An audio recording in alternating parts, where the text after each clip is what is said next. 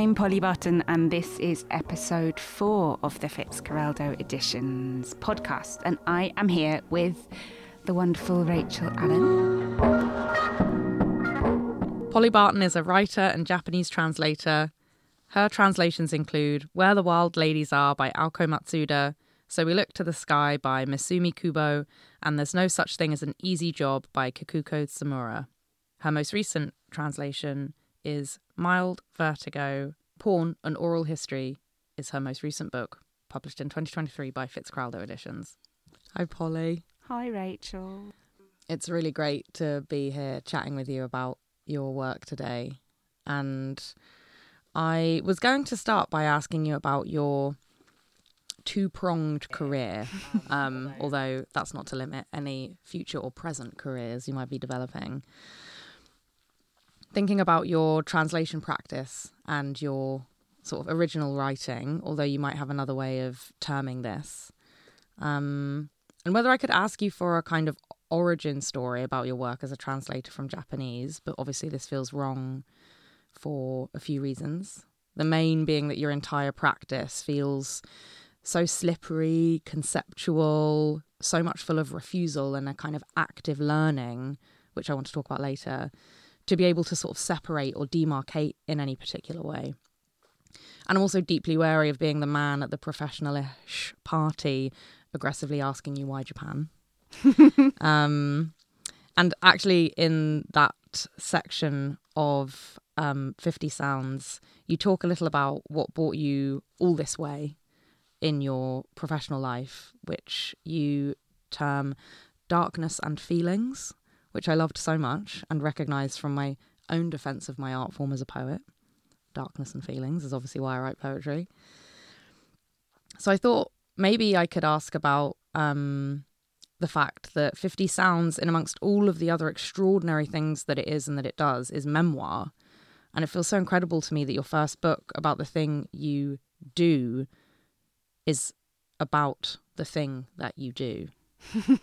it's so funny and gorgeously self reflexive, and it is a really funny book.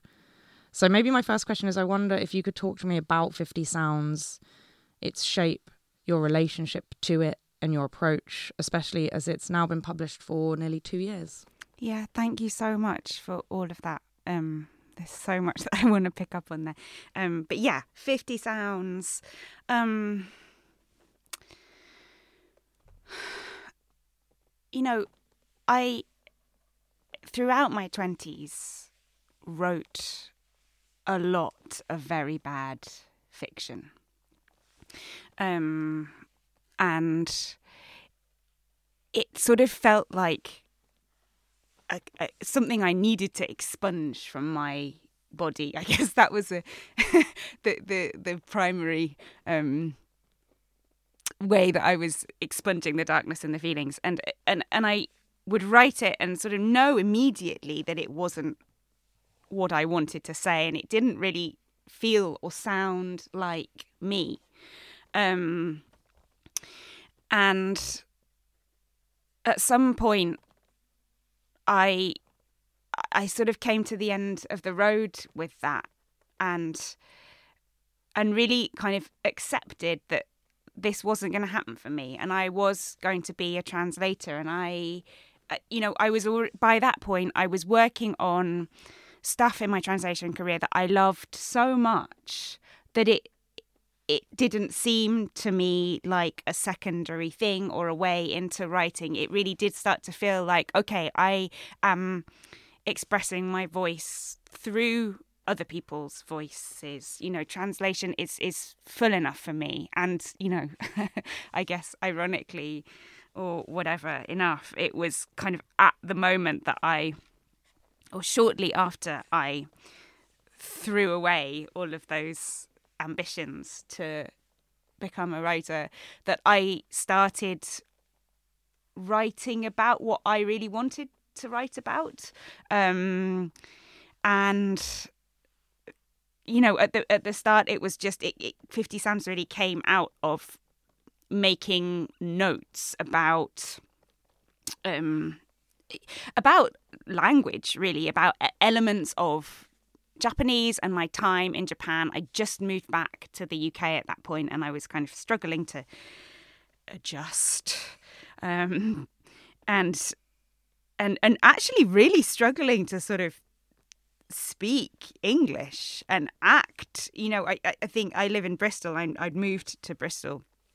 Um, and everyone's quite friendly in Bristol, and people would, you know, be having conversations with me, and I um, found myself weirdly like incapable of understanding what they were saying or like responding in time. I just felt myself to be such an awkward thing um, and presence. And so I was making notes around that um, and, and thinking back to Japan. Um,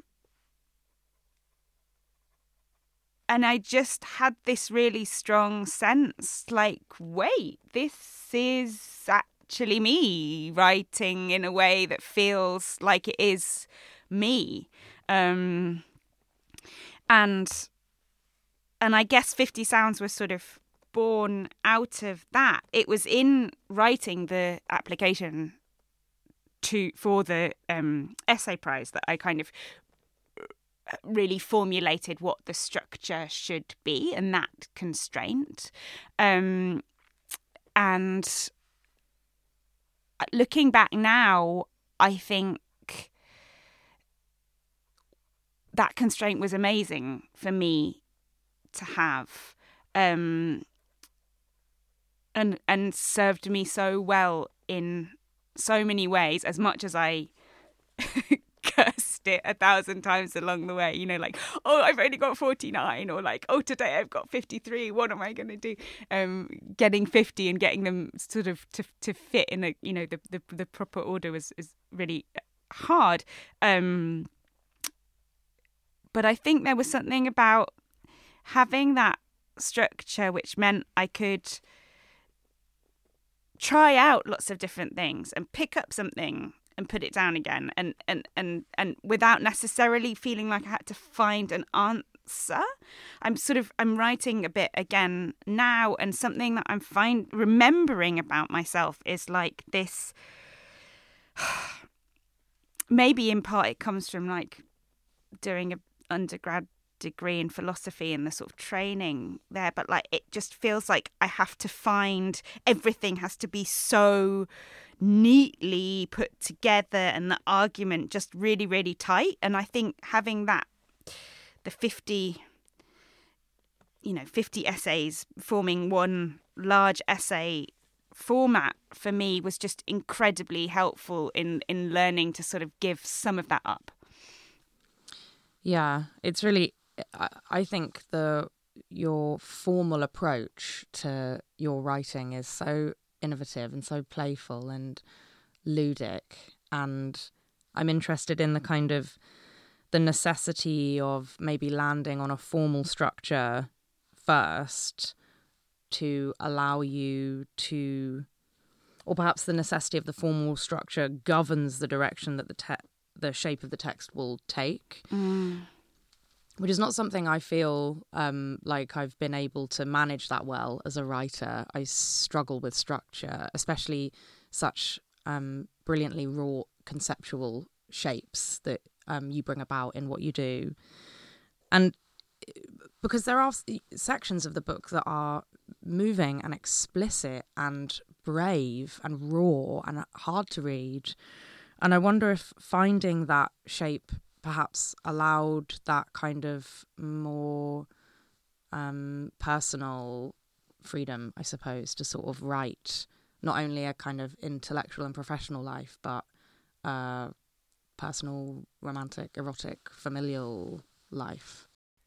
Yeah, I think. Thank you for that. I think it absolutely did. I think again, it comes back to this thing of like being able to sort of just plunge straight into some really difficult feeling or really an experience that's sort of very embarrassing or difficult to narrate and just be there in its full intensity for a very short period of time and then come out and move straight on and not feel like I have to kind of talk the reader through or talk myself through how that fits in with the rest of me and how I can say this sort of you know incredibly embarrassing thing and then speak relatively intelligently in the next section, I suppose. It is extraordinary how sometimes a text demands a structure.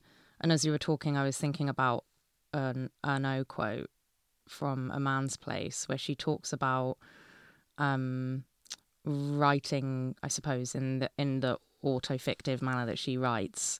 And she says, I realise now that a novel is out of the question. In order to tell the story of a life governed by necessity, I have no right to adopt an artistic approach or attempt to produce something moving or gripping.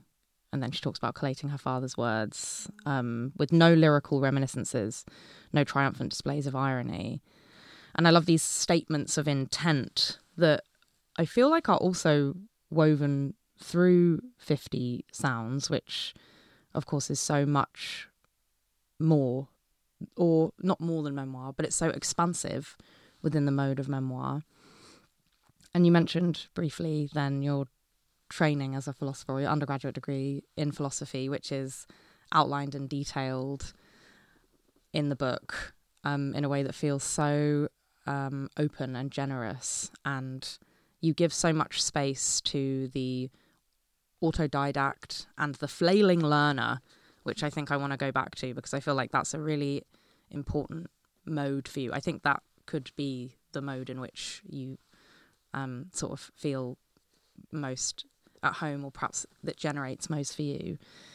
Um, but first of all, Wittgenstein is written down here. Um, and I was sort of mapping Wittgenstein against your work, and you say in 50 Sounds that he's the philosopher with whom you credit having shaped your way of conceptualizing language. And then you bring in this incredible, beautiful toolbox analogy of how we can take language apart and put it back together. Um, there's so many networks that you pull together as well. That incredible place where you have the recognition of um, the rough ground between the study of Wittgenstein and Japanese. Wittgenstein, what does he mean to you?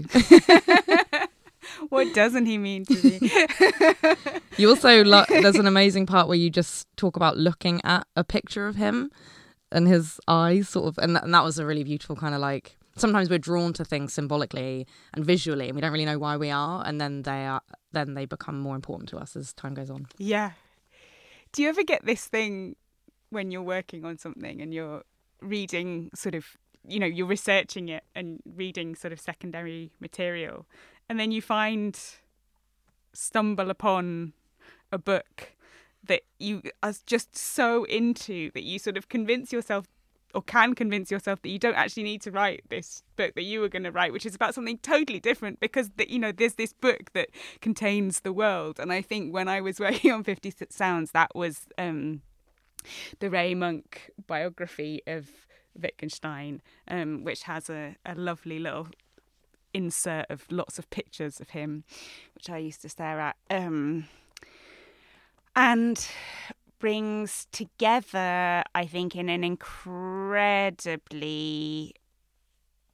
fertile way um, and, and sort of thought inspiring way his life and his philosophy.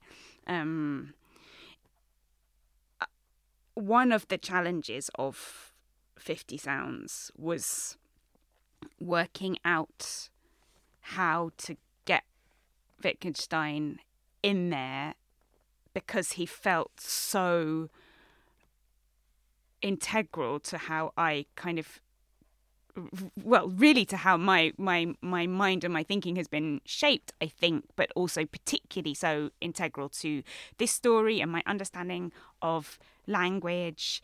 Um but you know here is a book that is ostensibly about japanese that is the main sort of through line and so getting getting that bit right without it feeling too much of a digression um, was one of the sort of major challenges, I would say. And I wrote a lot of stuff about him and him as a man that actually en- didn't end up going in. I mean, in part because I was quoting so heavily from Ray Monk that at some point it was like, no, just I'll just put that in the biography, and it, you know, people can go read it. Bibliography, I mean. Um,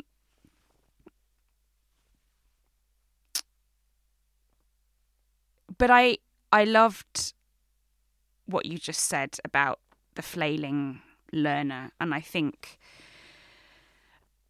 something that one of the many things that I am so drawn to with Wittgenstein, um,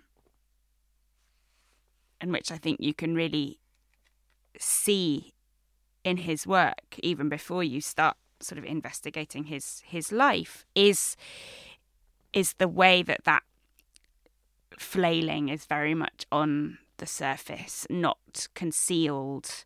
Um, you know, he he wrote very few. I mean, he, he the only book of philosophy that he published during his life was the Tractatus, um, the philosophical investigations he was sort of working towards publishing, but didn't publish while he was alive. But you know, most of the stuff that we have from him is just notes, his notes or notes that other people have made from his lectures, and and and it's really, it's very much him thinking aloud and and the process of thought and the process of you know sort of embracing the the the wrong turns that you have to take or that that our our, our language our, our grammar as he would say like pushes you down and and that actually sort of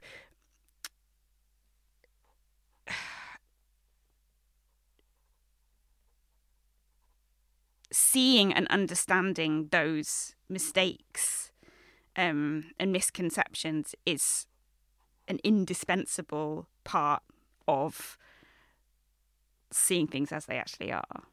Um, and yeah, that that's something that I, I really relate to in his thought, I think.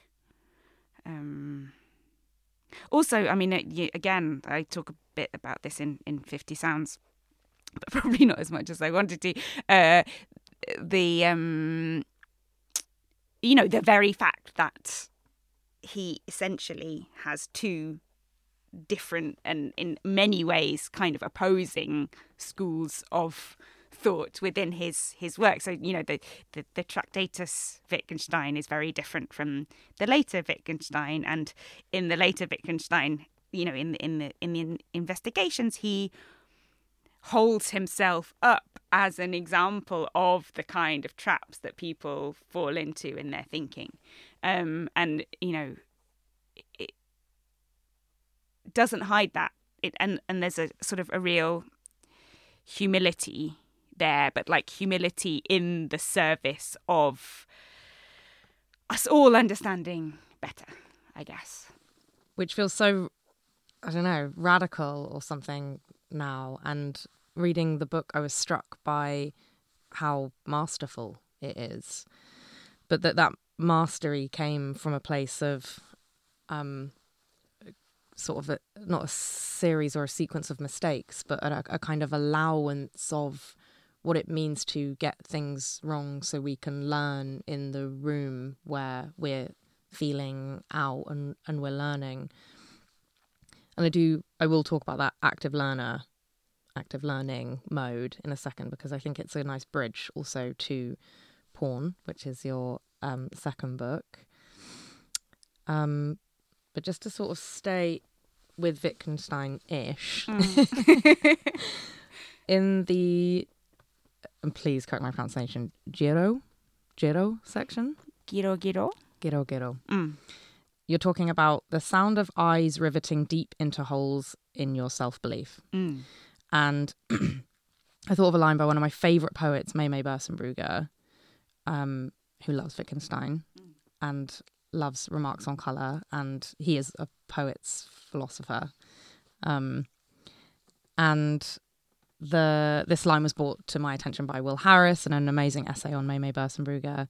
And the line is You look into someone's eyes as if you were seeing through the face. And I was able to just pull together all of this thinking that I am interested in in regards to perspective and um, uh, attention and and how we maneuver our own perspectives and then perhaps negotiate that into narrative. And I'm interested in that in a kind of eco critical way. Um, but I feel like there's so much in your work. And when I say your work, I mean it encompasses all of the things that you do um, that think about perspective and attention. And it makes me think about how political 50 Sounds is actually, because you are um, gently suggest suggesting to the reader that we upend our linguistic formats so that we may better understand other ways of being materially in the world. And there's so much about the material and societal and cultural repercussions of a language state that I found so close to writing poetry actually. And um, yeah, I think I, I was just interested in that areas of attention and perspective shifts, perception and attention in your work in 50 Sounds and in porn as well, if you like, even though we've not sort of begun talking about that and your work as a translator. I love that line so much. Um, I keep thinking about it. Uh, yeah, attention, I think, is a really key word for me, key concept. Um, you know, it gets sort of bandied about that we live in an attention economy. Um, and I think we're very used to sort of saying that, but I think we also precisely because we are probably totally submerged in in that and, and, and, and not really sort of understanding what that means, I think there can be a tendency to forget that really attention is pretty much the most generous thing that you can give to anyone or anything. Um, and and I suppose for me, attention means you know a bit a, a bit like listening. It, sort of it has to be the right kind of attention. You know, attention in the sense of really, really opening yourself up and being not necessarily totally vacant of ideas or preconceptions because I don't really think that's possible, but certainly sort of having the willingness or having the space within yourself to have those changed. Um, you know, it, it, uh, it's. I really appreciate what you said about Fifty Sounds being a sort of a political book, bringing the intention to change the way that we are conceptualizing language a lot of the time. But I don't think that that was necessarily something that I went into that project with. It really was about giving myself the time and the space, and, you know, I should say, really being given by the world and by Fitzcarraldo the time and the space to really listen to what that project wanted and sort of carry it through to its its end. Um, and I think that capacity is really something that has been very much developed in me through translation. Um, you know, you said at the beginning that you are sort of tend to be a bit wary of constraint in your own writing or long for the the the freedom and i think i very much started off like that and then worked with you know i mean translation is in a sense one sense, one way of seeing it is like a very, very, very constrained form of writing. Um, but it is one where you are absolutely. It's all about listening. It's all about listening to that voice and and gradually in stages carrying it to the place that it it feels like I want to use the word logically, but it, it's not necessarily logically, emotionally, whatever needs to go. Um, and I think that takes, you know, that that requires a lot of different conditions, and and one of them is slowness, I guess. The listening aspect I find uh, so sort of hopeful. And I think when I'm reading your work, I see this sense, or I sense how generous and empathetic I think your your books are to people and all their weirdnesses and deviances and strangenesses and mistakes and it feels like a, a really empathetic reading experience, like a generous reading experience, um, which in itself is kind of gripping because that kind of space that you make, um, I find it in in some poets, and I think it's so innovative because it comes from the formal constraints that you that we've talked about that that Fifty Sounds is is within but it does feel like a very organic and innate ability to just um, offer kindness as a kind of model as well, and and space making as a kind of model. And you mentioned having the space to be changed. That's such a massive political thing to say, I suppose. Now and forever, mm. and to sort of position your books in that way and the translation in that way just feels so hopeful for me and just filled me with joy as well when I was reading both of the books. And maybe we could sort of use that as a bridge to talk a little bit about um, porn. your second. I'm saying like single authored uh, work. I don't know how you sort of define the difference between your translations and your single authored work, but is that okay to say that for now? Absolutely, yeah. yeah.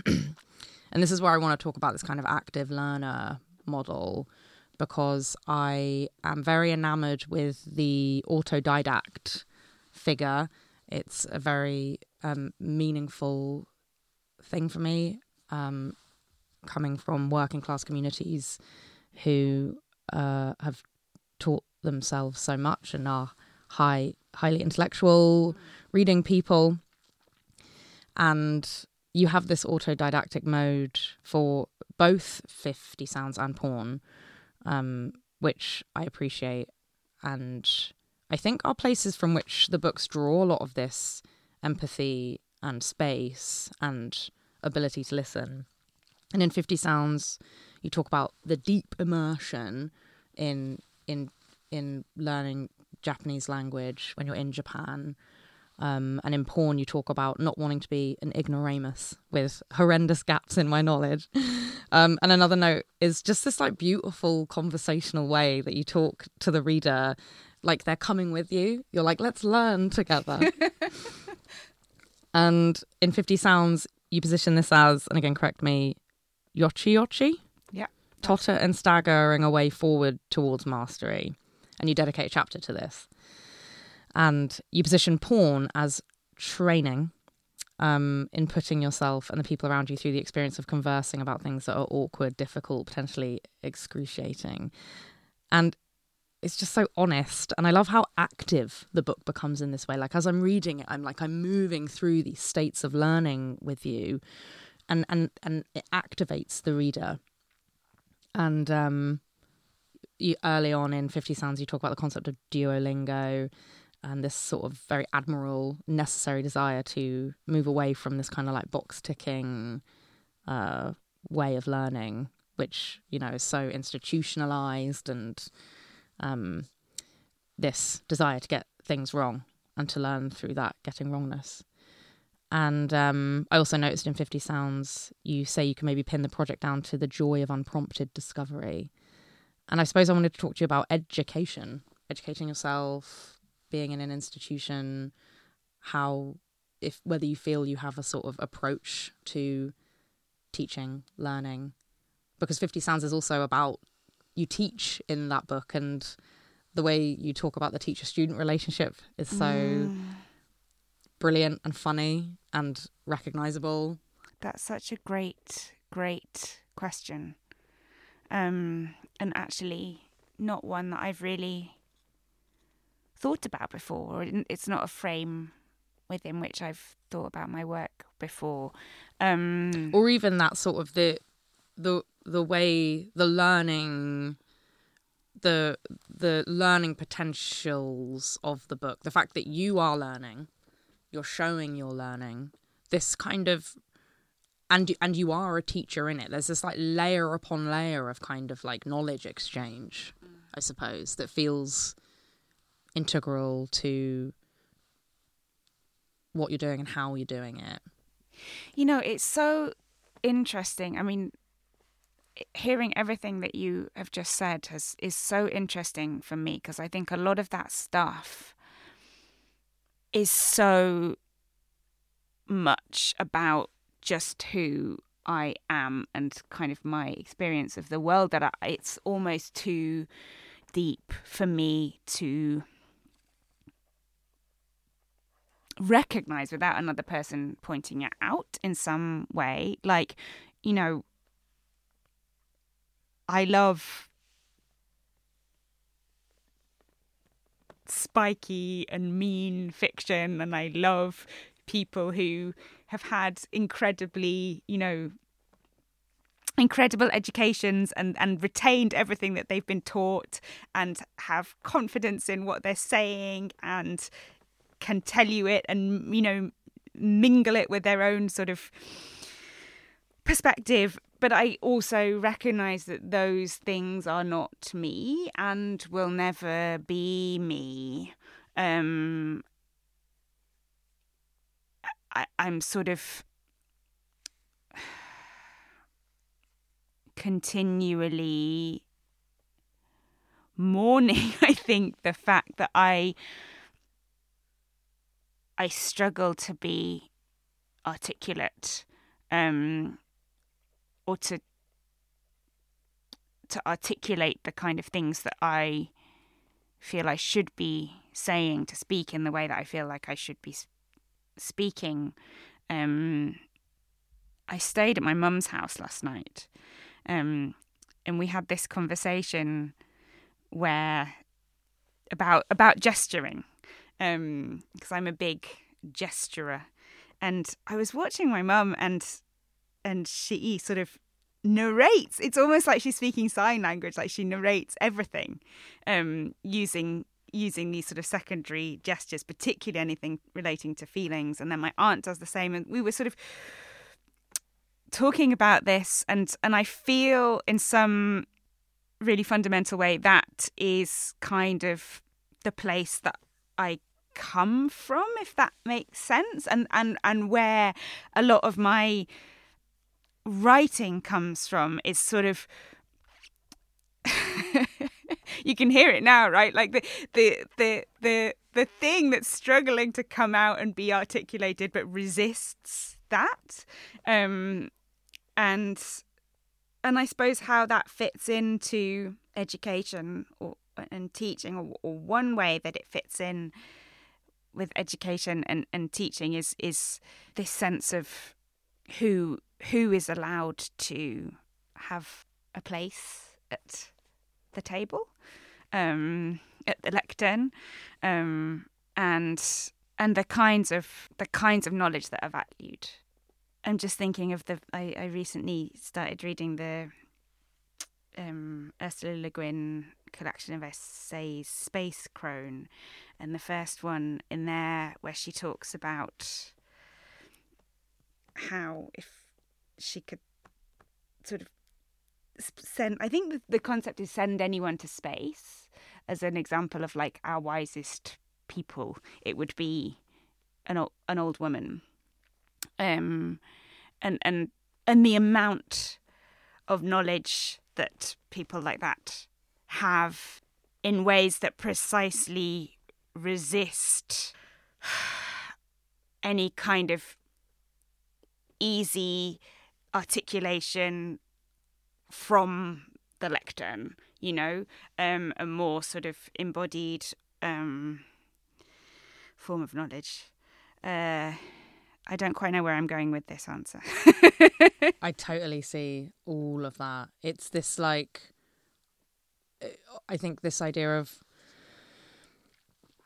alternative ways of learning, alternative knowledges, knowledges is knowledges, which in and of itself feels as though it's uh, prioritizing some ways of knowing over over others and in eco critical studies and eco- ecological thinking, there's so much debate about um, indigenous knowledges in regards to landscape and traditional ecological knowledges that have been overridden by patriarchal, masculine, reason based approaches to the landscape.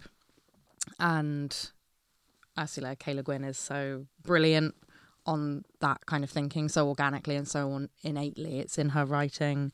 And I think this idea of who's allowed a place at the lectern, and I think this idea about articulation as something that you kind of have to be conditioned into because the concept of articulation itself is like a a false premise. It's like within this institution, I am deemed articulate if I can inhabit the mode that's already been dominant for years anyway.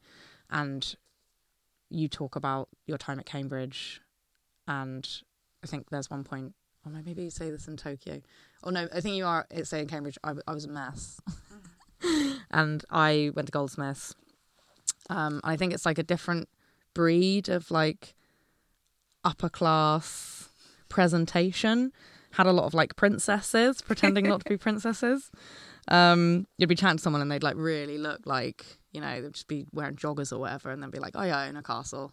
I was like, cool. um, but yeah, this idea of just uh, having, I suppose, to mm, manage yourself into a into an intellectual or what is like deemed a, an intellectual space, manage yourself appropriately into that room. I felt that so much in Fifty Sounds. This kind of like um, continuous kind of like drawing in of the limbs of the flailing. But that's why 50 Sounds is so brilliant because that's your kind of flailing limb. You're like, here it is. it cannot be repressed. but it was so uh, permission giving, mm. actually, I think, in that way. It was like, go learn, do it. It's okay. And you can be wrong and you don't have to be this way. And, and I get it. And it's impossible to have to align yourself. I mean, I think everybody has that experience. I mean, you know, I didn't. I think if I'd have even attempted to go to uh, Oxford or Cambridge, I'd, God knows where I'd be. But that that kind of, I mean, I couldn't even imagine that amount of pressure and what you have to acquiesce to, and then to still have such a love for what it means to learn, or maybe even uh, that y- your love for learning has been shaped by the fact that that was such a maybe barren atmosphere for you, or not because you found Wittgenstein, but that that kind of model of learning didn't feel like appropriate for how you wanted to continue. Yeah, it's. I mean, I also encountered hidden hidden princesses as well. Stealth wealth. My favourite um, phrase. I remember so vividly at like at Cambridge with the philosophy stuff feeling very very angry. Um, you know that like I would occasionally go to the pub with other philosophers, and they, you know, philosophers love talking about philosophy at the pub, um, in a kind of look at this fascinating dilemma that I've come up with or that my lecturer has come up with. Um, and, and just talk about it as, as, as a kind of, you know, intellectual puzzle. Um, and I think I felt furious because I felt like I actually really really felt the problem of free will genuinely in quite a a, a deep way. Um, and possibly because of that feltness, or possibly not because of that, I couldn't do that intellectualizing at all. Um, so it was this sort of twin contradictory sense of like I hate you for doing that, but I also hate the fact that I can't do that. Um, and you know, and, and I think I should say in in the name of of not being a sort of stealth wealth type person, like I I was not, you know, I did well at school. Like I wasn't. I'm I, I'm not.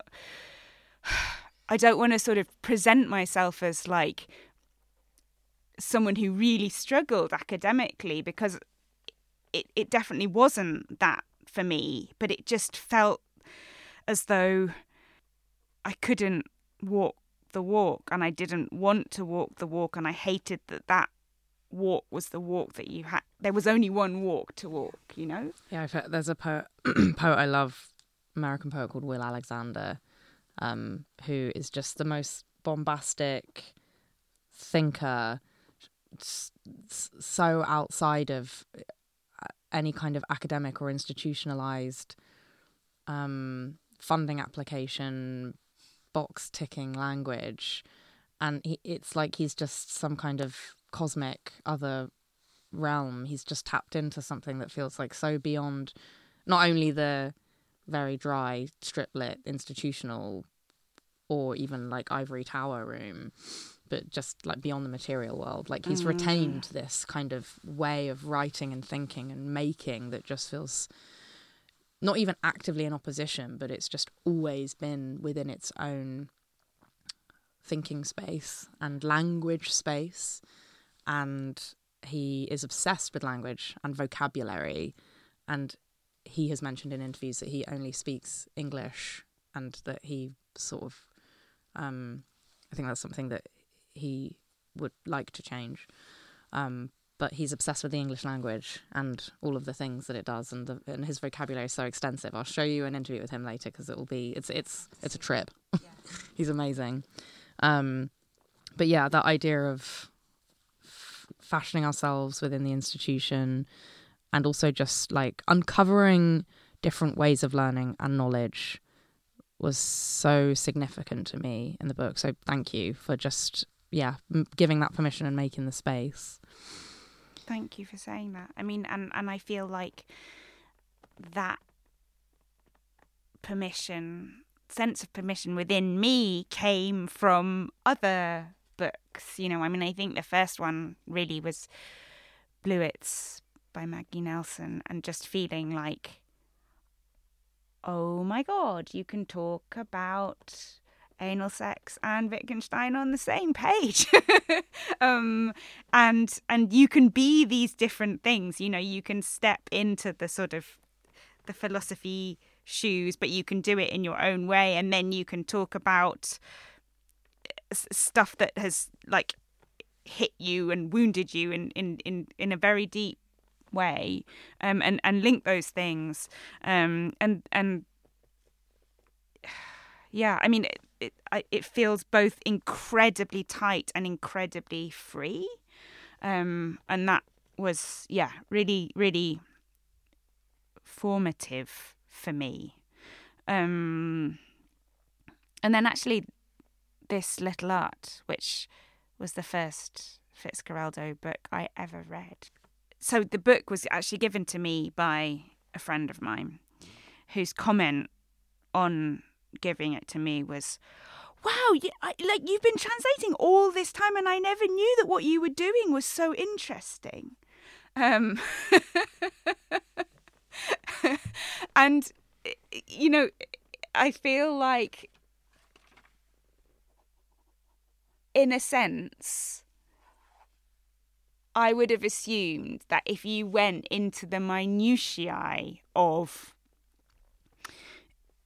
translating Roland Barthes, you would lose most readers who were not pre-existing super fans of either you or Roland Barthes. Um, but actually, of course, it turns out that exactly the opposite is true. And if you are really into something, the more, the deeper you go, and the the harder you lean into those specifics, actually, the more universal it becomes. You know, and I think that was so permission giving for me in the sense of uh, when at that point I I was already sort of starting to formulate 50 sounds as an idea and it was like wow i could actually really lean into the details of this tiny little word and how it's used and and sort of see the world that opens up from that um that's language's toolbox that's language's toolbox yeah um yeah i mean and and obviously wittgenstein is is is is the same, right? That it, it's sort of my initial fear was that it it slash he was really off putting to people. Yeah. And it's trusting the reader, which I think is um again such a uh it, you can you can tell when a writer is allowing the reader to explore, come to their own conclusions, and nothing's being hidden, and no one's being patronized or spoken down to, mm. which I find in Kate Briggs. Actually, that sort of uh, I, I wouldn't even say it's uncompromising. It's just like I I know you will know. I know you will be guided. Porn. Yeah, I was just thinking. I there's been so many times when I've been like, oh, and that relates to porn, and then just haven't said it. Um, it's also, you know, I feel very happy that I've written a book that has a title, or at least you know the the, the sort of reduct, redacted version of the title creates so many unintentionally great sentences. Um, it's very nice writing emails around it. Um, you know, I mean, we've talked a lot about flailing, and I think we've talked around not knowing. And this book ultimately feels like I don't know if it's a celebration of that, but it's it's definitely a an exploration of that. Um, and again, I mean, again, I suppose that the, the political part of this is that it really feels to me that that is becoming that sort of allowing a space of not knowing and contradiction and nuance and um, hesitation and all of those things um, is just becoming an increasingly valuable c- commodity because it is becoming so rare um, and that you know social media. I, I, I object often to the way that people use the word social media, or I think I when I say social media, I don't just mean Twitter and um, Instagram. I mean sort of all of our online and culture and sort of increasingly brief ways of interacting with each other are channeling us towards a place of expression that's dominated by certainty, certainly, but um, outrage and sort of self righteousness and and always, always, and this comes back to the Cambridge stuff, but always having an opinion, you know, that you're ready to whip out at any point and it sort of be perfectly formulated. Um, and which obviously is not to say that the people who I speak to in porn and oral history don't have opinions because some of them do, but it's sort of looking at those opinions in the in the wider context of that person's experiences and feelings and thoughts about things around porn.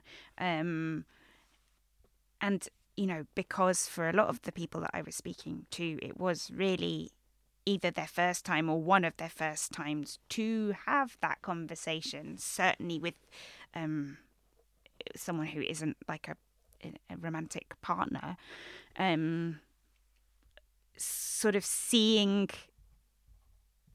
what it looks like to articulate those opinions for the first time and have to sort of be calibrating them on the spot and say this thing and then be like oh no but uh, I, you know and, and and maybe backtracking a bit or modifying and all of that um all of that which is so this is where I get on my soapbox but really I I do feel that it is a very crucial part, not just of understanding something and and interacting with a topic, but also interacting with each other, relating to each other as people and and yeah, having having kindness towards each other as people. Yeah. As you're talking, I was just thinking about this idea of contradiction and hesitation and ambivalence. I feel like I treasure ambivalence as a mode mm-hmm. and it's I think the um the the mode that I appreciate most in poetry. I feel like my favorite poets, all the poets that have defined my life have ambivalence at their core. They question themselves, they query themselves. Think about poets like Elizabeth Bishop, who's always saying, "Was it like this?" or maybe it was like this. I'm, you know, I don't know. And it's not a kind of shrugging ambivalence. It's a necessary searching. It's a learning activity, and another poet, Will Harris, I feel is uh, such an incredible master of the ambivalent lyric, who is able to sort of um, straddle both a thematic kind of query and a formal query. So the query is built into the structure of the poem or the writing for Will, as it is in how he's actually writing. You know, I am questioning myself, which is what I feel is in porn and thinking about the origin story for this oral history and oral histories are something I want to ask you about actually. Um, it felt as though I mean, there's so much I want to ask you about porn. Thinking about the because it did almost feel as though the book was born out of um, a querying of your own preconceptions, maybe, and also uh, an acknowledgement that maybe that was something that you needed to test and and um, know more about culturally, sociologically, with with people, with communities. And in that way again it feels so brave because it begins with this kind of admission, I suppose. Here are the things that I thought or have experienced with this massive topic. Here's how I'm going to set myself the task to um, challenge myself and challenge the sort of dominant way of approaching this thing that I have in my head. And like 50 Sounds, it is just so gripping. I mean, my God, it feels like I, I when I was reading it, I wanted it to carry on. And I just kept having in my head how um, much can can continue from this book and how much I did want to listen to it as a podcast actually as well. I was like, this is how I want to carry this on. And I have a few sort of like funny little questions. Well, oral histories. Did you did you think you would be sort of joining this mode, which feels so um just like it's niche to me to write to be to be engaging with the history of oral histories is I mean, and it's also a pun. It's, it's a brilliant pun. But yeah, just how did you feel about? I mean, I, I, feel like I've not really read that many oral histories, and then you read something else and you're like, oh, of course. But again, you've done that genius thing of so perfectly matching the form to the theme in a way that is so artful and conceptual. I did not think I was going to be writing an oral history. I mean, to be perfectly honest with you, I did not think I was going to be writing a book about porn. And and actually, I I want to preface all of this because I feel like we've rubbed up against this. Oh gosh, the it's going to happen. The verbs are getting bad. Um, in so many so many times, and I've been about to say what I want to say now to sort of um forego all of this, which is that um, you have used the word two pronged. And I think I do think of what I do, or I did think of what I did as two pronged, which is to say translation and then my own writing. And, and when I brought out 50 Sounds, it felt like that was relatively clear. Um, but then porn, I feel for me occupies more of an ambiguous place, and there's part of me when when people use the word writing about it, you know, what was it like to write? I kind of I have an internal reaction to that, um, which is not obviously to to fault them. I don't know what other verb would be more appropriate. Um, but it feels like there were lots of different tasks involved in that project, um, and none of them really were writing, apart from my own intro and and extro, um, and in in a lot of ways, it sort of does feel um, closer to translation, certainly during the sort of the transcribing and the editing part. Um, but yeah, to return to the oral history question, you know, uh, once I finished Fifty Sounds, I really, I really did feel like I had said all I had to say, or at least, you know, everything I sort of knew about in any way was already there in a book, and there was going to be no more self authored stuff. Um,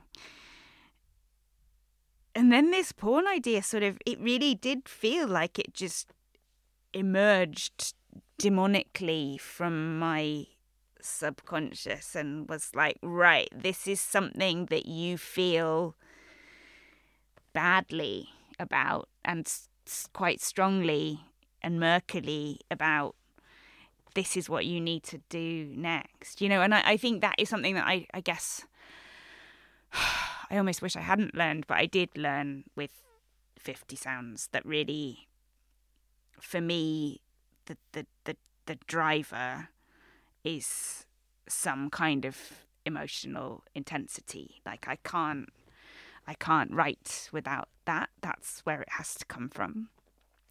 Um, but and and I I did have that with porn. Um, and it was the pandemic, and I, you know, it just felt like everything was sort of up for reevaluation, and suddenly life and death seemed kind of closer, and it was like, well, why don't we actually talk about these things that we've never spoken about before? Um, which is all all to say when I first started having these conversations, I knew I knew that the conversations had to be the starting point for me. Um, but I really didn't know what I was going to do with them.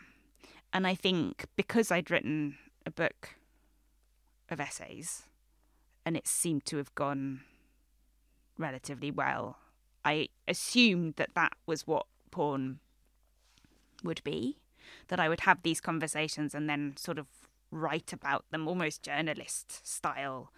Um, and it was really as I was transcribing them that I started to realize, for numerous reasons, that these voices had to be in there. Um, I mean, the, the the the main reason being like because who who am I to take these experiences out of their lenses and put them through my own. I, I, I didn't feel comfortable doing that. Um, but also just because, well, because of everything that we were saying, you know, the, the, the, the conversations contained all of this rawness and hesitancy and contradiction and all of these things that, that I thought really needed to be in there. Um, so then I sort of realized okay, I guess I'm going to be writing an oral history then, um, knowing really very little about the genre. Um, and it was sort of a, yeah, a, a, funny process of discovery. Um, I, I, I feel like I, I need to say, incidentally, that a lot of people seem to really object to me calling this an oral history. A lot of people on Goodreads um, and and some reviewers as well um, that it creates a very misleading impression, which I'm genuinely mystified by. I don't know if it's because people don't know what an oral history is, or if it's because it seems like it's going to be the people involved in the industry and actually this is consumers. But anyway that's that's that's by the by. But i think I, I always that always comes to mind when i'm talking about writing an oral history because there's still some part of me that's like wait do i is it? But it is. Couldn't be more of an oral history. I know. Um but obviously the goodreads people are only ever to be trusted. um, that is interesting, though. But even thinking about the slippery tenants, then, or the slippery kind of uh, circumstances or markers, I suppose, of a genre, which I guess is always only ever imposed on books, usually, or in a more mainstream way for reasons of marketing. And actually, in this instance, it does feel far more playful. It does feel far more ludic and part of the art form itself that it's presenting its shape in such a kind of, um, yeah, playful mode. And I think it's, I mean, it must have been such an undertaking. And I wanted to ask you some questions. I was just interested, maybe salaciously, in some of the relationships that you had with the people. Any awkward moments? or should I say, any not awkward moments? no. um, it was awkward. It was awkward. I mean, but that felt like it was almost joyfully awkward because we knew how awkward it was going to be. And so then when it wasn't awkward it felt felt nice. Um that we were sort of choosing to move step through the awkwardness you know? Um i don't think i can give you any salacious gossip on a podcast sadly.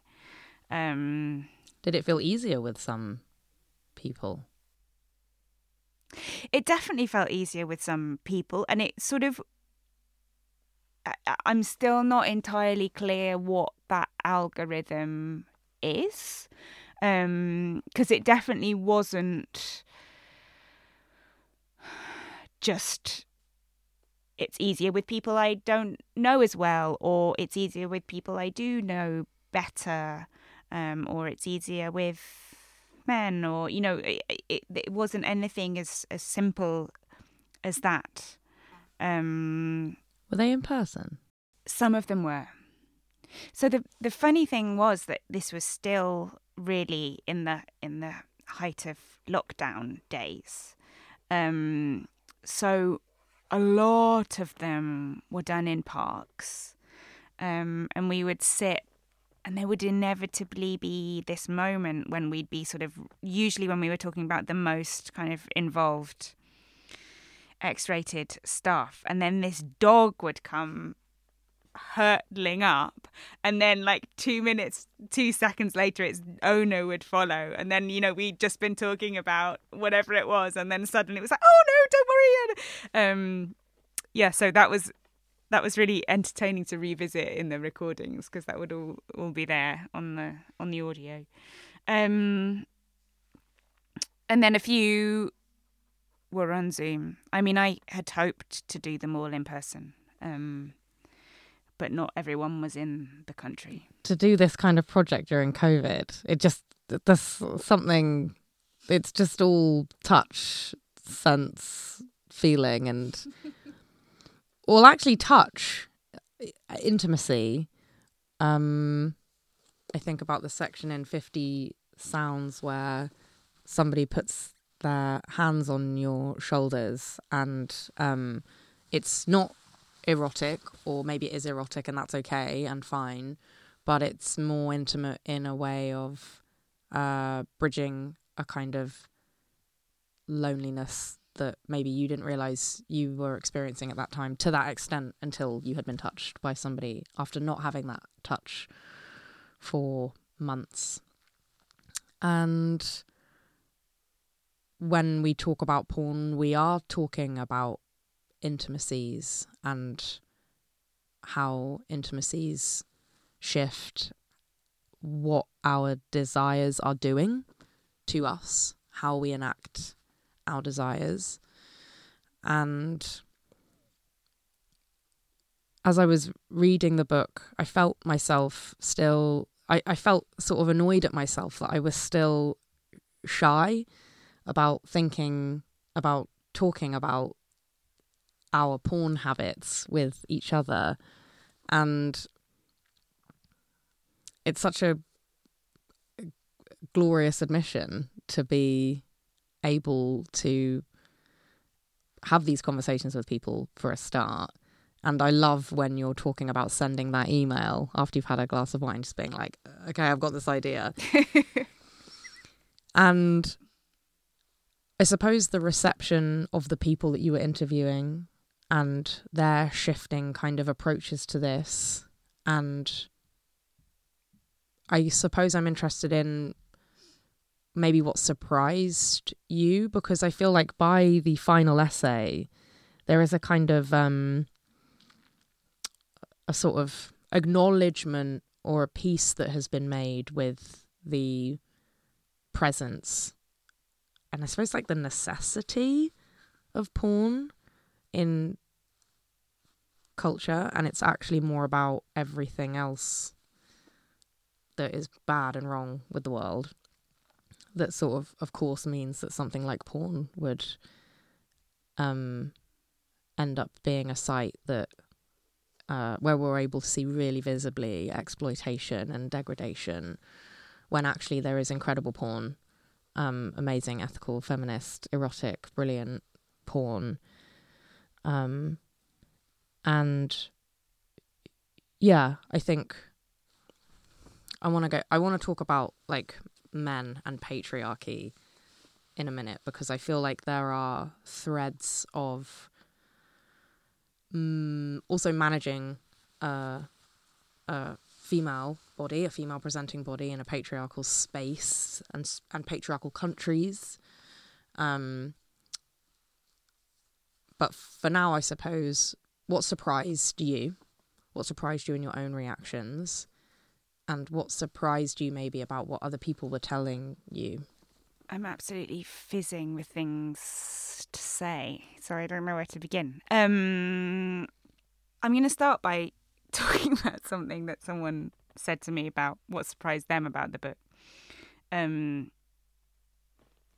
which is this was a reader, and they told me, they wrote to me and said, it's somehow much less explicit than I was expecting it to be. Um, and then I think they asked if, like, if we'd cut the racy bits, And I was really surprised by that question. And then I thought about it and I realized that probably there actually aren't that many bits where the conversation is really like, right, what are you putting in the search bar? You know? Um, or what really and truly gets you off. And I think there were a couple of moments when that comes up, and it is amazing how shocking and like extraordinarily intimate that feels. Um, somehow way, way more than talking about sex lives and things. Um,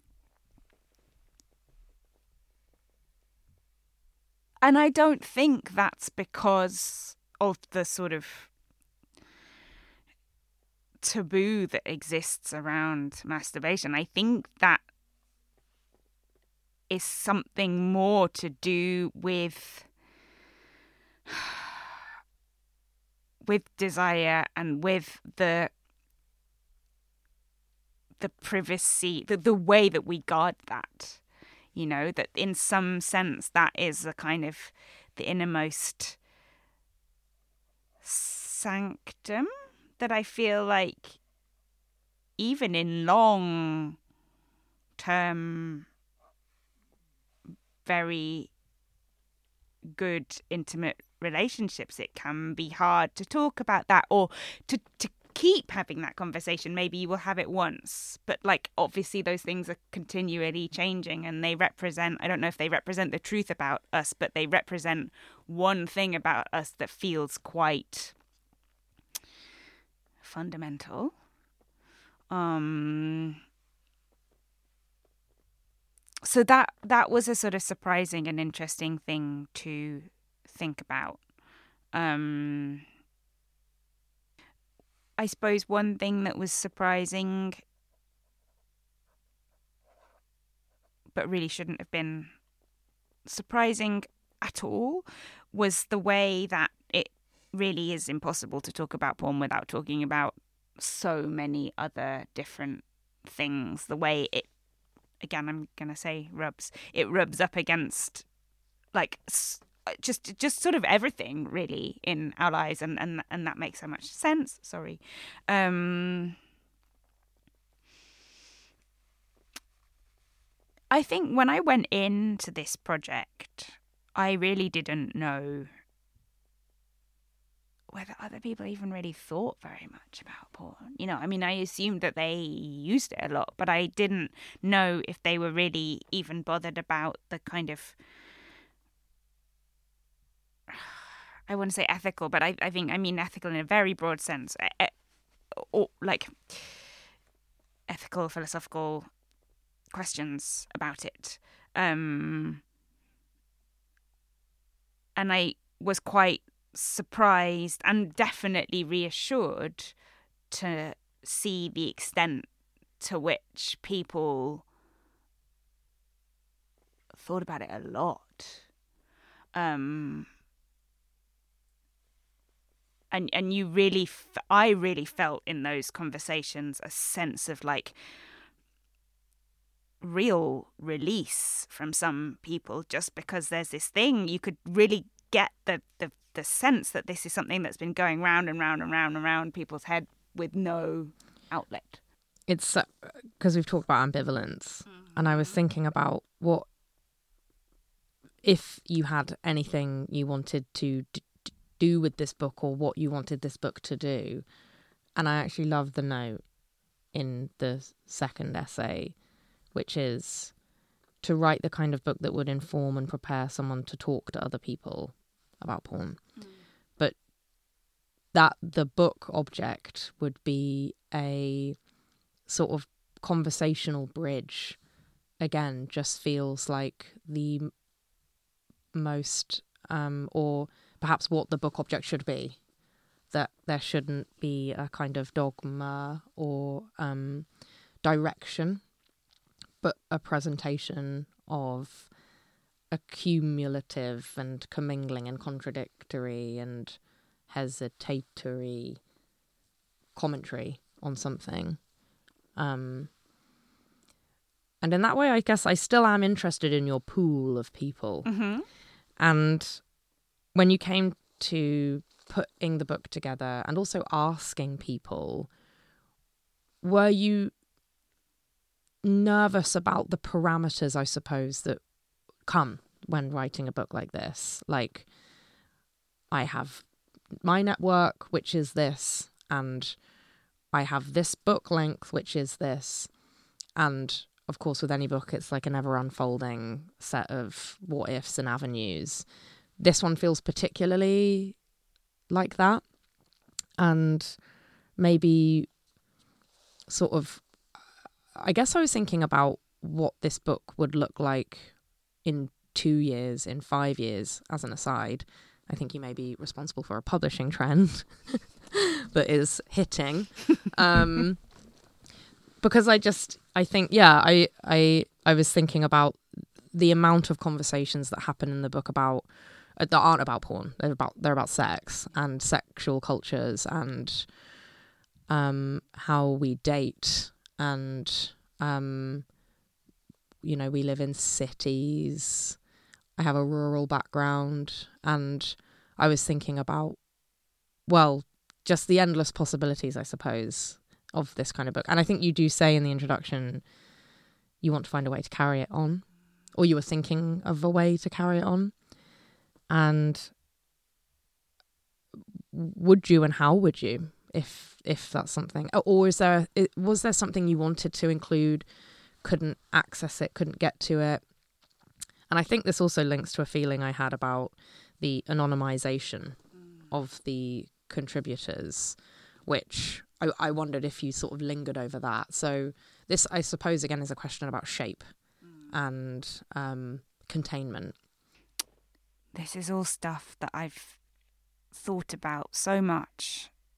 I mean, particularly because I've been on a rather long porn tour, um, and and the these are kind of questions that I have been thinking about sort of in in engaging with members of the audience as well. Um, okay, I, I guess there's there's two there's two sort of interlinked questions there. Like, how did I shape the book object as it exists, and then is there room is there an opportunity for carrying this on? Is and and what sort of shape could and would that take? Um the shaping of the original book was you know I, I i sent out this email call out to a bunch of people um and and deciding those parameters was hard. Um you know that there are all of these questions like it, it, do i know this person well enough? Do i know them too well is it okay to approach people who i am sort of connected to in a professional sphere? All of this kind of stuff. Um, and then once those conversations got going there was also this sense of like okay but eh, like meeting other people and, and introducing more impromptu conversations and slightly shaping the balance um, as it went on. There was some of that, but I think that I don't know if it's if it's just coincidence or or, or what it was, but it, it did feel like the balance of interviews that I got was working. You know, I, there wasn't that much curation that needed to be done. And I don't know if, in part, that was because I was kind of subconsciously shaping as I was going along and thinking like, okay, this person says they're up for it, but actually probably their experience will is likely to be more similar to this person I've already spoke to, so I'll prioritize someone else. And then and then I got to a point where I realized like, oh, I've got a lot of material here. Um and I think, you know, one of the sort of this is maybe a, a good bridge to the other question, and this is something that I've talked about a lot. Um, but I think the other thing that made me feel like, okay, this is time to bring this to a close now was that I had observed this change in myself, and it wasn't like a total switch of opinions, but it was certainly being able to say the word porn without blushing and say the word masturbation without blushing and feeling relatively okay with talking about it. Maybe not with sort of, you know, going into the real, real nitty gritty that we talked about earlier, because I think that's always difficult. But I guess I just recognized that my journey was coming to an end in that sense. Um, and that felt it felt important to close the book there because I think to the extent that the conversations do feel raw, that rawness came it was a reciprocal thing you know, and I felt like if I carried on doing this indefinitely, it was likely to m- move closer to the sort of interviewer interviewee format, which was not what I wanted. Um, so, in that sense, I feel like I can't just go on and do porn too in the same using the same template um, because the me part has changed. And also you know the fact that this now exists as a book and and people will have read it i think also changes the context i do still have the desire to carry it on in some way because i feel like it is endlessly fascinating, and people's experiences in this arena are endlessly fascinating. Um, and there are things that I now look back and wish that I'd discussed. Um, wish that we discussed. Like, I wouldn't say glaring emissions, but like, you know, there's this whole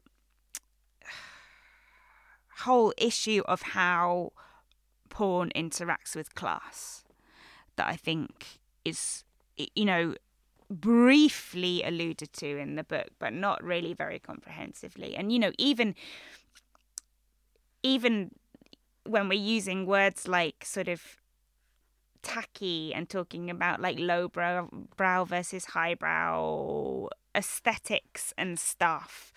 Um classy for example. I mean I, I feel like beneath that is this whole unsaid about how sort of class snobbery is interacting with I mean with the whole field of any kind of sex work, right? But um I think it's it's really really interesting in relationship to porn. So I would like to talk to people about that more.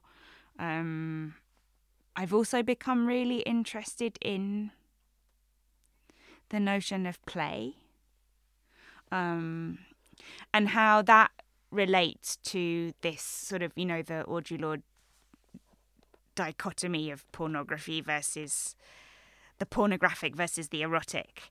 Um, if if you know part of the difference is is in this sort of sense of genuine play and you were mentioning sort of really, really brilliant, great porn. Um, and I feel like that I haven't seen all of that much of that.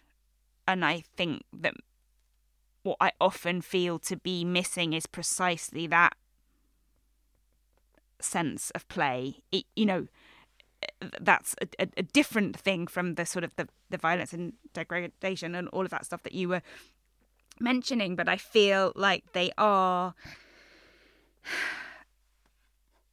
very much linked through capitalism.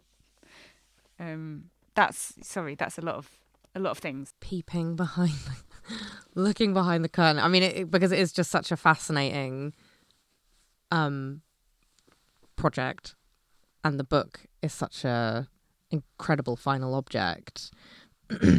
and when I think of, I mean, it's a very, very. This is a tangent, um, but when I think about sort of um, sex and class and sexual cultures and um, the relationship to class. One of my favorite topics of conversation to have with anybody when I've had a glass of wine is like how brilliant carry on films are and how like legitimately like bawdy and artful they are as like vessels of like I mean incredible like working class actors and actresses um, but also just like the shape of a narrative, a bawdy narrative like that, um, which is so uh, playful and um, punning and uh, popular. And I think that is a conversation that I would love to think more about. However, I think with a book like this, you know, feeling like you you didn't you said I'm not going to say glaring emissions in but in not saying it. You said it. And I think a book like this would make you feel pressured to think that way because nothing else like this really exists.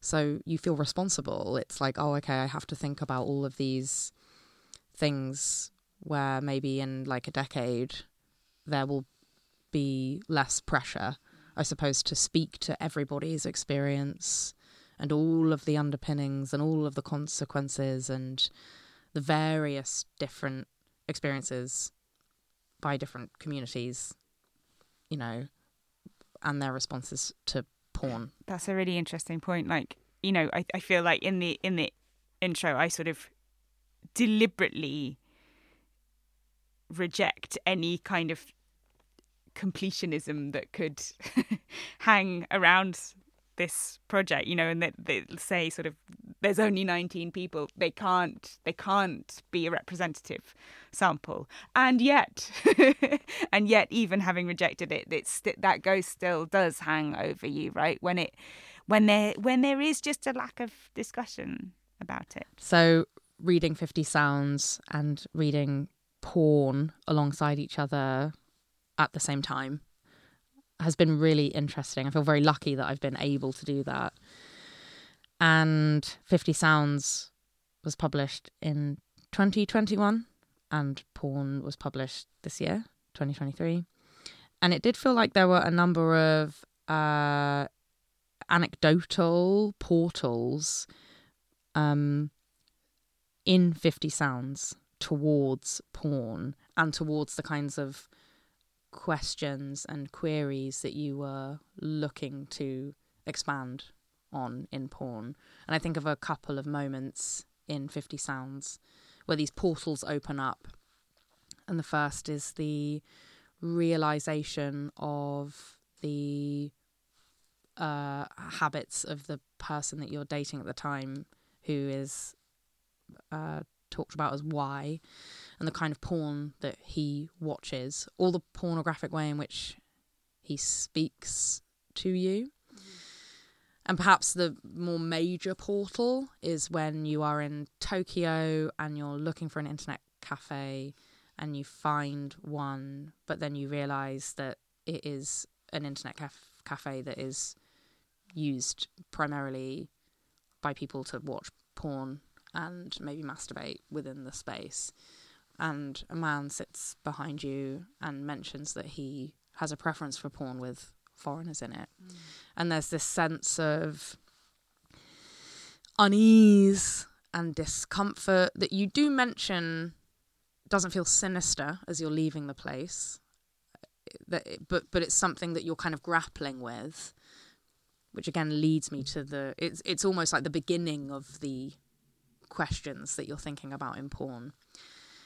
But I wondered about the relationship between the two books in this way and whether this was something you were thinking about maybe without thinking about it in 50 sounds and you talk again and we'll sort of loop back i suppose to the what it means to exist in and learn in and be a woman in patriarchal societies managing language managing sexuality and it's probably easier for me because I've got them side by side and I read them side by side.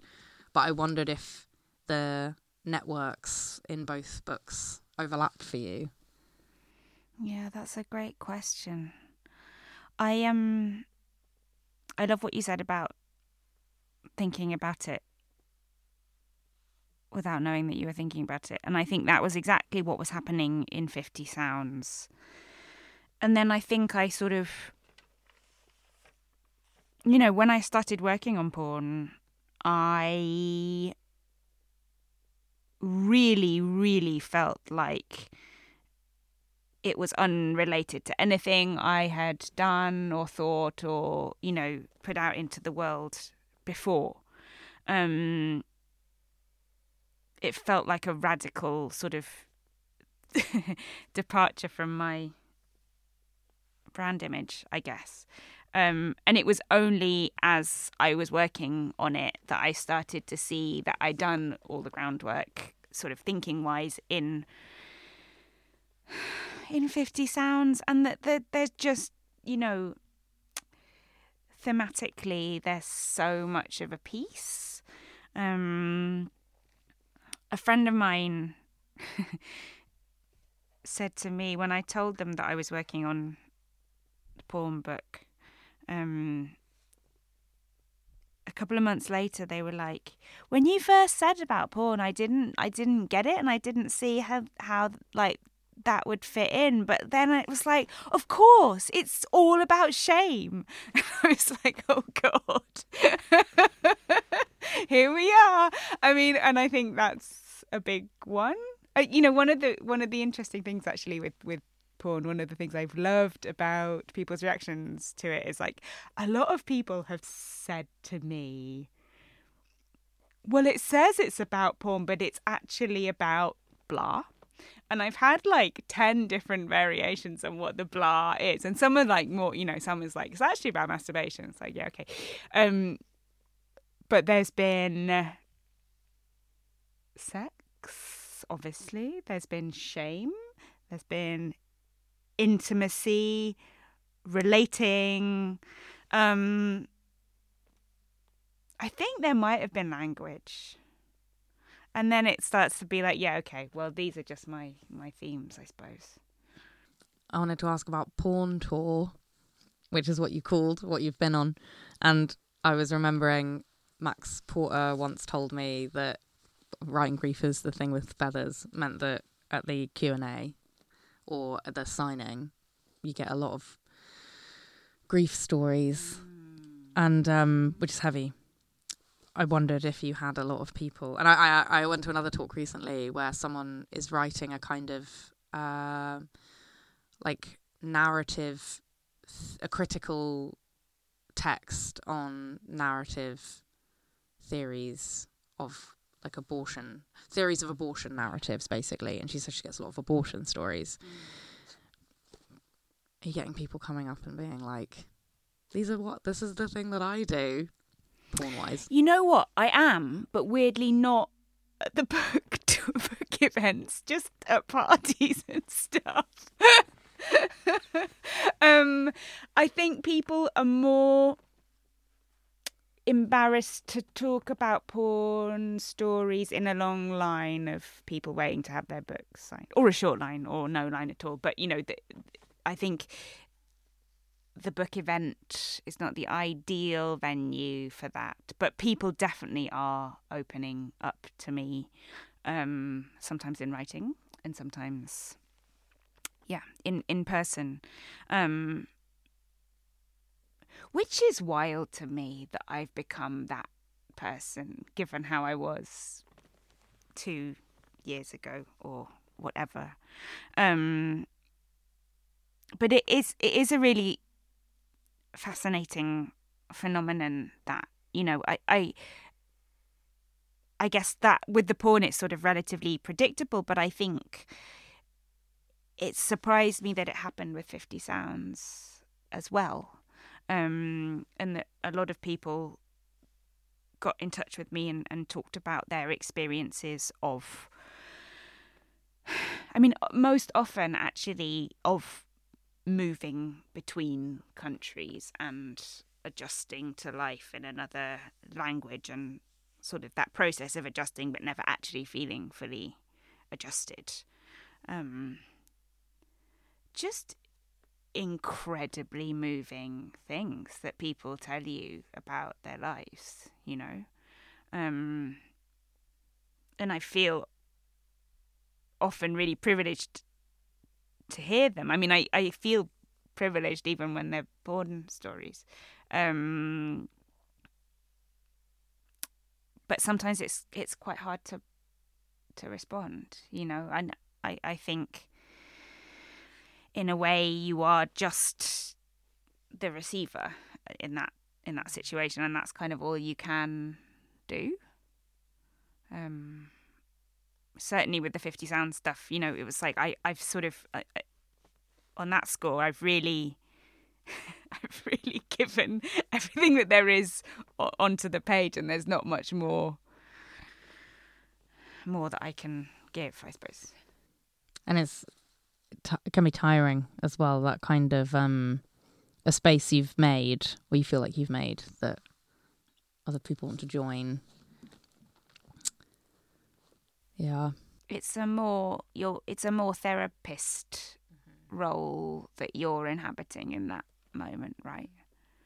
Um, and I'm not at all averse to the sort of thinking about writing and therapy and, and and the overlaps. I read a Goodreads review of someone else's book recently, um, and someone was leaving what they thought was a, a very scathing comment about how this is an, another example of a young woman who thinks that writing is therapy.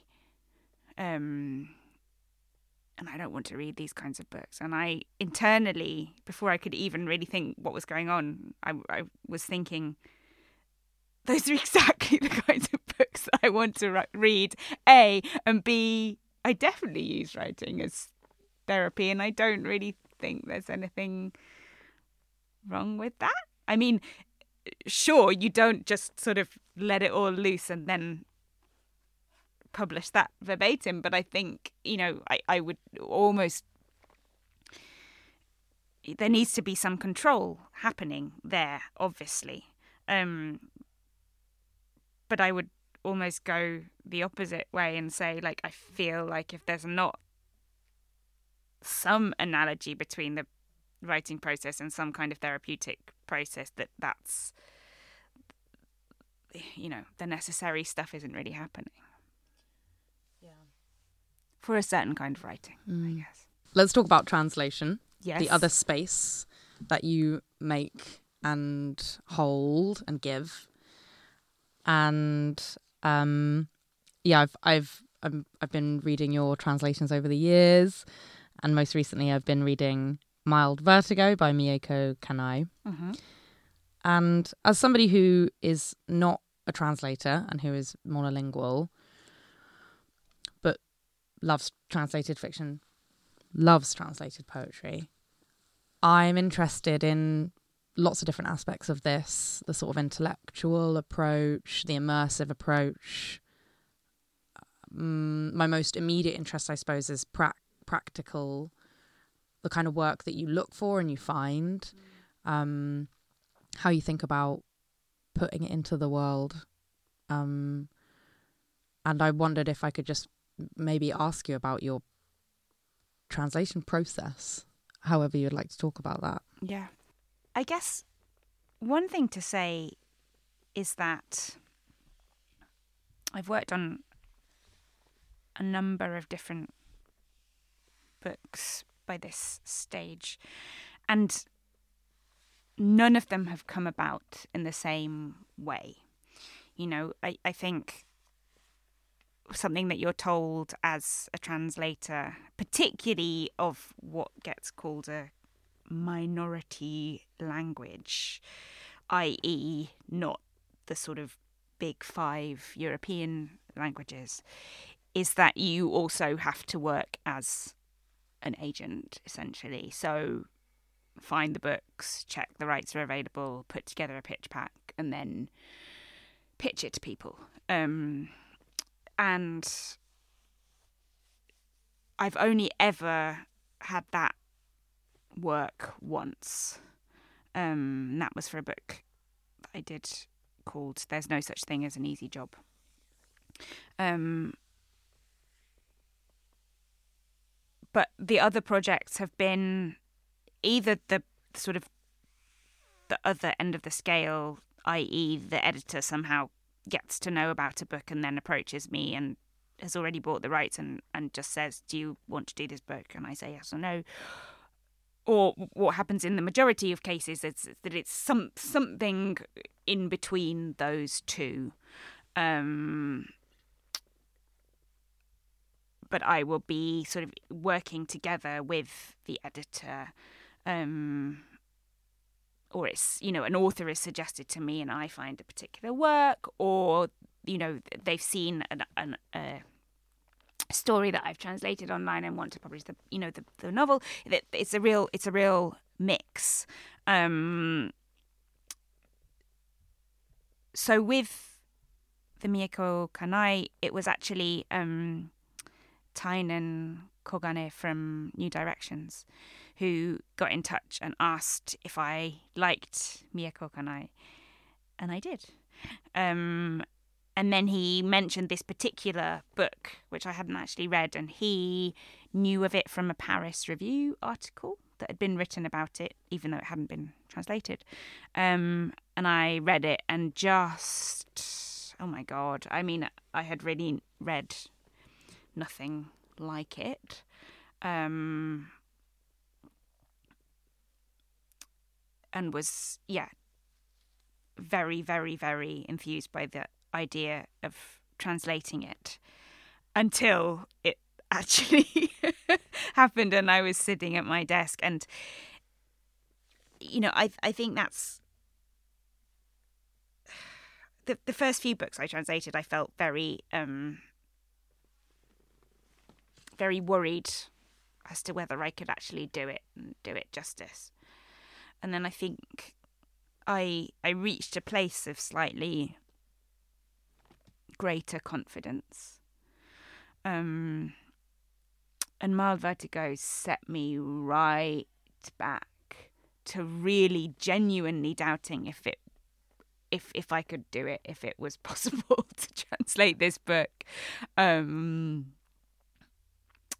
and I think that was really good you know? I think i think that was really good for me to go back to a place of total humility and and and you know and i think engaging with the sort of the real difficulty of translation um of sort of really creating a voice I was going to say from scratch. Of course, it's not from scratch, but creating it from scratch in English. Um, you know, with with with the Mild Vertigo because it's such a unique style. Um,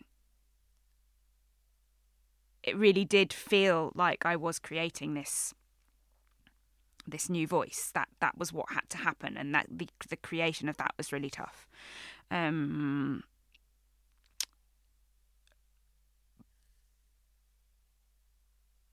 but I think,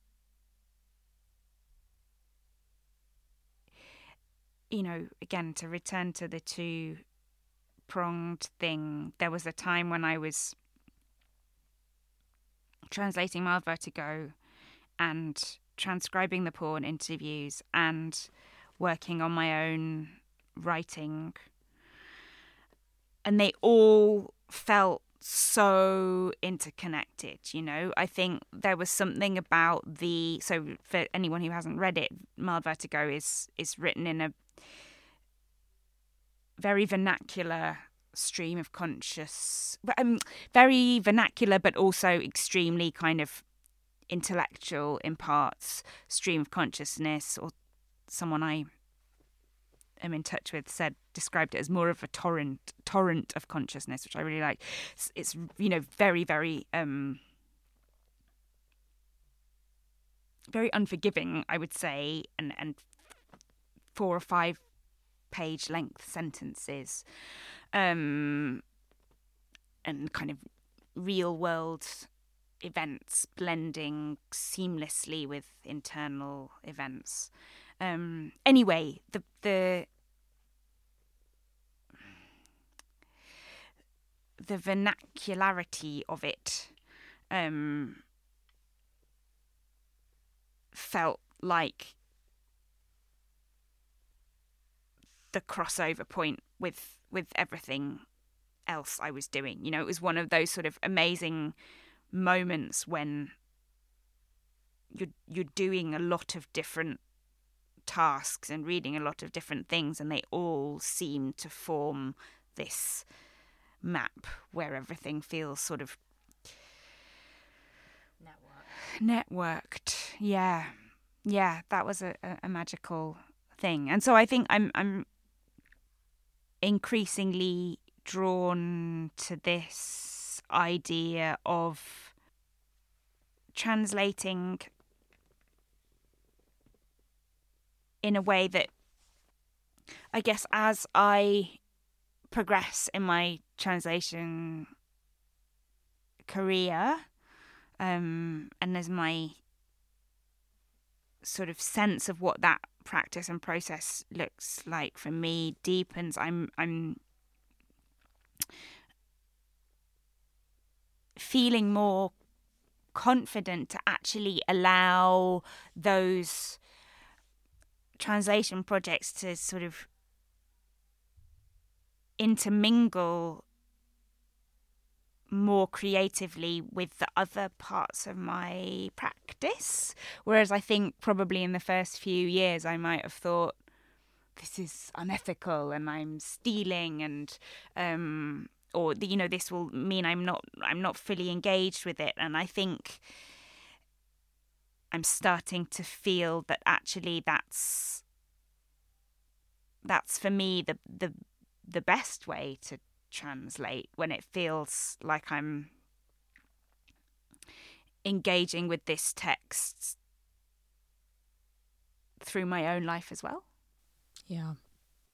Yeah, that's such a beautiful way of thinking about how you move through a life translating.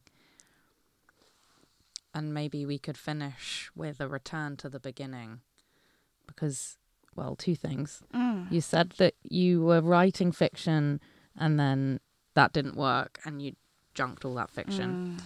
And you also said you've just started writing again. Mm-hmm. And I guess I want to ask what next? what is next? I mean, currently I have a lot of translation projects um, lined up which is a very nice thing. Um, I am writing something, but I don't yet know really what it is, and even if it's possible, if that makes sense. Um, it feels like a very exciting place to be i think you know when you when your kind of sense of it as a project is is constantly shifting um, and it's sort of jumping jumping from the possible into into the impossible and then back again um, that feels nice i think i've i've just got to sort of sit with it, ride it out, and and and wait and see what Oh, comes. you've done it before. um, it's been so brilliant to chat through all this work with you, Polly. Thank you so much for taking this time and um, being so fantastic and open with me. Thank you so much. It's been so incredibly eye opening and inspiring, and I feel, yeah, like I'm going to be thinking about all of the things that you have said for weeks to come. So thank you so much.